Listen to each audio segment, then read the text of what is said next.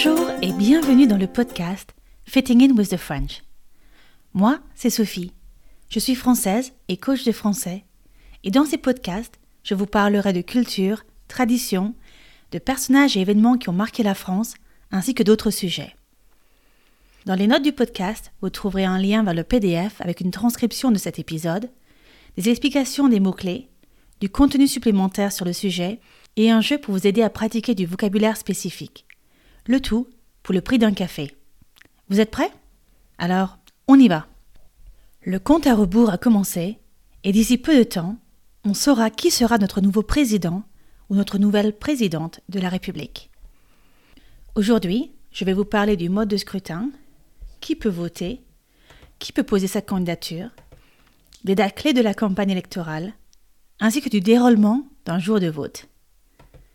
On commence avec le scrutin. En France, l'élection présidentielle se fait en deux votes. Le premier tour sera le 10 avril et le deuxième le 24 avril. Les deux dates sont des dimanches et cette année, l'élection tombe en même temps que les vacances scolaires. Dans certains départements et territoires d'outre-mer, les élections auront lieu les samedis 9 et 23 afin de tenir compte du décalage horaire. Les Français et les Françaises sont appelés aux urnes pour élire le président de la République. Le scrutin est uninominal, c'est-à-dire qu'il n'y a qu'un vainqueur, majoritaire et à deux tours. Il se pourrait qu'un des candidats reçoive plus de 50% des voix au premier tour, et dans ce cas, il ou elle sera déclaré vainqueur. Cela n'est jamais arrivé. Au deuxième tour, seuls les deux candidats ayant reçu le plus grand nombre de voix lors du premier tour participeront au second. En 2017, le deuxième tour voyait Emmanuel Macron affronter Marine Le Pen. Ils avaient 24,01% et 21,3% des suffrages au premier tour. Emmanuel Macron a remporté l'élection avec 66,10% des suffrages contre 33,90% pour Marine Le Pen. Le taux d'abstention au second tour était de 25,44%. Emmanuel Macron a été élu pour 5 ans et chaque président peut se représenter une seconde fois. Qui peut voter? Afin de pouvoir participer à l'élection présidentielle, il faut être de nationalité française, être majeur le jour du scrutin, résider ou payer des impôts dans la commune où vous souhaitez aller voter, disposer de ses droits civils et politiques. Ensuite, il faut être inscrit sur les listes électorales, mais il faut le faire avant le sixième vendredi avant le scrutin. Pour cette élection, la date limite était le 4 mars pour le premier tour et le 18 pour le second. On peut s'inscrire sur les listes électorales par Internet, en se rendant à la mairie, par courrier ou par un tiers mandaté.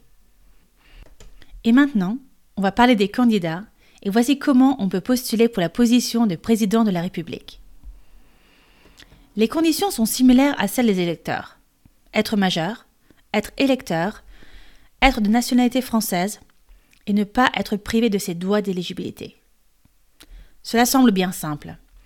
Mais la difficulté pour chaque candidat est de recueillir au moins 500 signatures de parrainage afin de pouvoir poser sa candidature. Les parrains peuvent être des maires, des députés, des conseillers départementaux ou régionaux, des sénateurs ou des représentants au Parlement européen. Il y a 48 000 élus habilités à parrainer un candidat, et ce parrain ne peut parrainer qu'un seul candidat.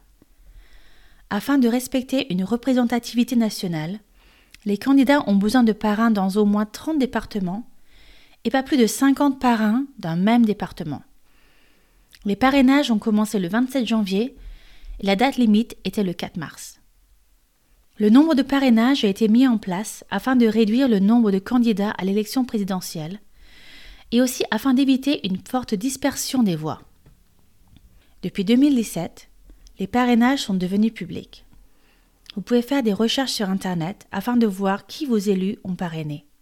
Une fois les 500 signatures rassemblées, le candidat devra transmettre une déclaration du patrimoine et d'intérêt au Conseil constitutionnel, et si ce candidat emporte l'élection, il devra refaire une déclaration à la fin de son mandat. Le 7 mai, Laurent Fabius, président du Conseil constitutionnel, a publié la liste définitive des candidats au journal officiel, un mois avant le premier tour du 10 avril. Il y a quelques personnalités et aussi un nombre d'inconnus. La campagne présidentielle commence en automne avec les primaires, quand les différents partis politiques désignent leurs candidats et font part de leur position dans les médias sur différents sujets. La campagne officielle commence le 28 mars, deux semaines avant le premier scrutin, afin de s'assurer de l'égalité de temps de parole entre les candidats. La campagne est suspendue entre la veille du premier tour et la publication des résultats, qui déterminera les deux candidats au second tour. Elle recommencera à nouveau jusqu'à la veille du second tour. Passons maintenant au premier tour de vote. Voici comment se passe une élection en France.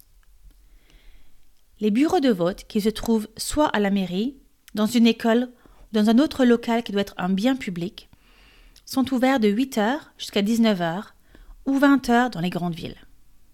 Le jour de l'élection, les électeurs doivent se munir d'une pièce d'identité avec une photo afin de pouvoir voter. Dans les communes de moins de 1000 habitants, une pièce d'identité n'est pas obligatoire. Par contre, le président du bureau de vote peut demander une pièce d'identité en cas de doute. Les électeurs reçoivent aussi une carte électorale ou carte d'électeur. Elle est envoyée aux nouveaux électeurs l'année suivant leur inscription ou l'année de leur inscription s'il y a une élection durant l'année. La carte électorale doit être présentée au moment du vote, mais les électeurs peuvent aussi voter en ne présentant qu'une pièce d'identité avec une photo. Voici les éléments obligatoires dans les bureaux de vote. Un espace d'affichage qui rappelle aux votants les pièces d'identité nécessaires. Une affiche officielle intitulée Disposition du code électoral ayant pour objet d'assurer le secret et la liberté du vote, ainsi que la sincérité des opérations électorales. Une table de décharge où l'électeur fait constater son identité. Vous y trouverez aussi des enveloppes et des bulletins de vote des isoloirs, c'est-à-dire des cabines où les électeurs s'isolent pour préparer leur bulletin de vote. Une table de vote où se trouvent les membres du bureau de vote.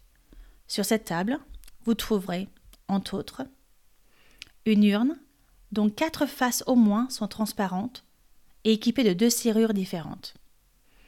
Une liste d'émargement, c'est-à-dire une feuille de présence.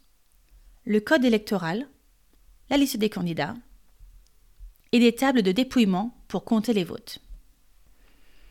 Maintenant, on passe au moment où un électeur arrive dans le bureau de vote. L'électeur se présente à la table où sont déposés les bulletins et les enveloppes. Son nom est vérifié. Afin de préserver la confidentialité du choix du candidat, l'électeur prend une enveloppe ainsi que plusieurs bulletins de vote. L'électeur peut aussi arriver au bureau de vote avec le ou les bulletins de vote qu'il a reçus à son domicile. Les lecteurs passent dans l'isoloir. C'est un passage obligatoire afin de garder le vote secret. Les lecteurs se présentent devant l'urne, où le président du bureau vérifie à nouveau son identité en lisant à voix haute la pièce d'identité ou la carte électorale que le votant lui aura présentée. Le président devra vérifier que le votant n'a qu'une seule enveloppe, mais n'est pas autorisé à la toucher. L'électeur l'introduira lui-même dans l'urne. L'électeur signera ensuite la liste d'émargement en face de son nom. Une fois le registre signé, la carte d'électeur sera timbrée et rendue à l'électeur. Dès la clôture du scrutin, le dépouillement peut commencer. Il est effectué par des scrutateurs assis aux tables de dépouillement. Les scrutateurs sont les personnes qui participent au dépouillement du scrutin. En premier, ils vont décompter les émargements, c'est-à-dire les signatures après le vote, et les comparer avec le nombre d'enveloppes dans l'urne. Ensuite, ils vont compter les enveloppes en paquets de 10 et de 100, et ces enveloppes seront introduites dans d'autres enveloppes par paquet de 100. Ce sont des enveloppes de centaines. Elles seront cachetées et au moins deux assesseurs les signent. Les enveloppes de centaines sont ensuite partagées entre les tables de dépouillement et elles seront ouvertes par les scrutateurs. Un scrutateur ouvre l'enveloppe, déplie le bulletin et le passe à un autre, qui lira le nom à voix haute. Chaque vote est noté sur une feuille à cet effet. À la fin du dépouillement, un procès verbal, c'est-à-dire un compte rendu, est rédigé par le secrétaire du bureau de vote qui comporte le nombre d'électeurs inscrits, le nombre de votants, le nombre de suffrages exprimés, le nombre de votes reçus par chaque candidat, le nombre d'électeurs n'ayant pas retiré leur carte électorale, toute réclamation d'électeurs ou des délégués d'être candidats. Le premier tour ainsi que le deuxième, si nécessaire, se dérouleront de la même façon. Des résultats partiels seront publiés durant la soirée par le ministère de l'Intérieur, avant une proclamation définitive, en général le lendemain. La passation de pouvoir devra se faire le 13 mai 2022 au plus tard. C'est la date du dernier jour d'Emmanuel Macron, président sortant. Le président du Conseil constitutionnel procédera à la lecture solennelle des résultats. Une fois le nouveau président élu, il ou elle choisira le Premier ministre et ensuite un nouveau gouvernement sera formé. La France aura-t-elle enfin sa première présidente de la République? Pour le moment, la France n'a eu qu'une seule femme au poste de Premier ministre, Édith Cresson, de 1991 à 1992, mais toujours aucune femme présidente.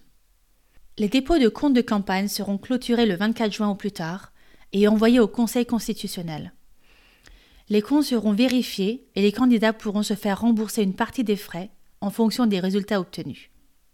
J'espère que maintenant, vous comprenez mieux comment se déroulent les élections en France.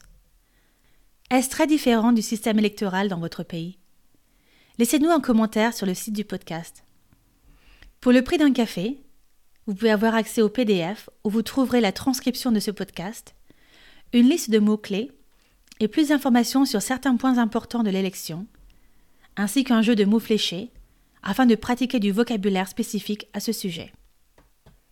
Alors, d'après vous, qui sera le nouveau président ou la nouvelle présidente de la République? Dites-nous.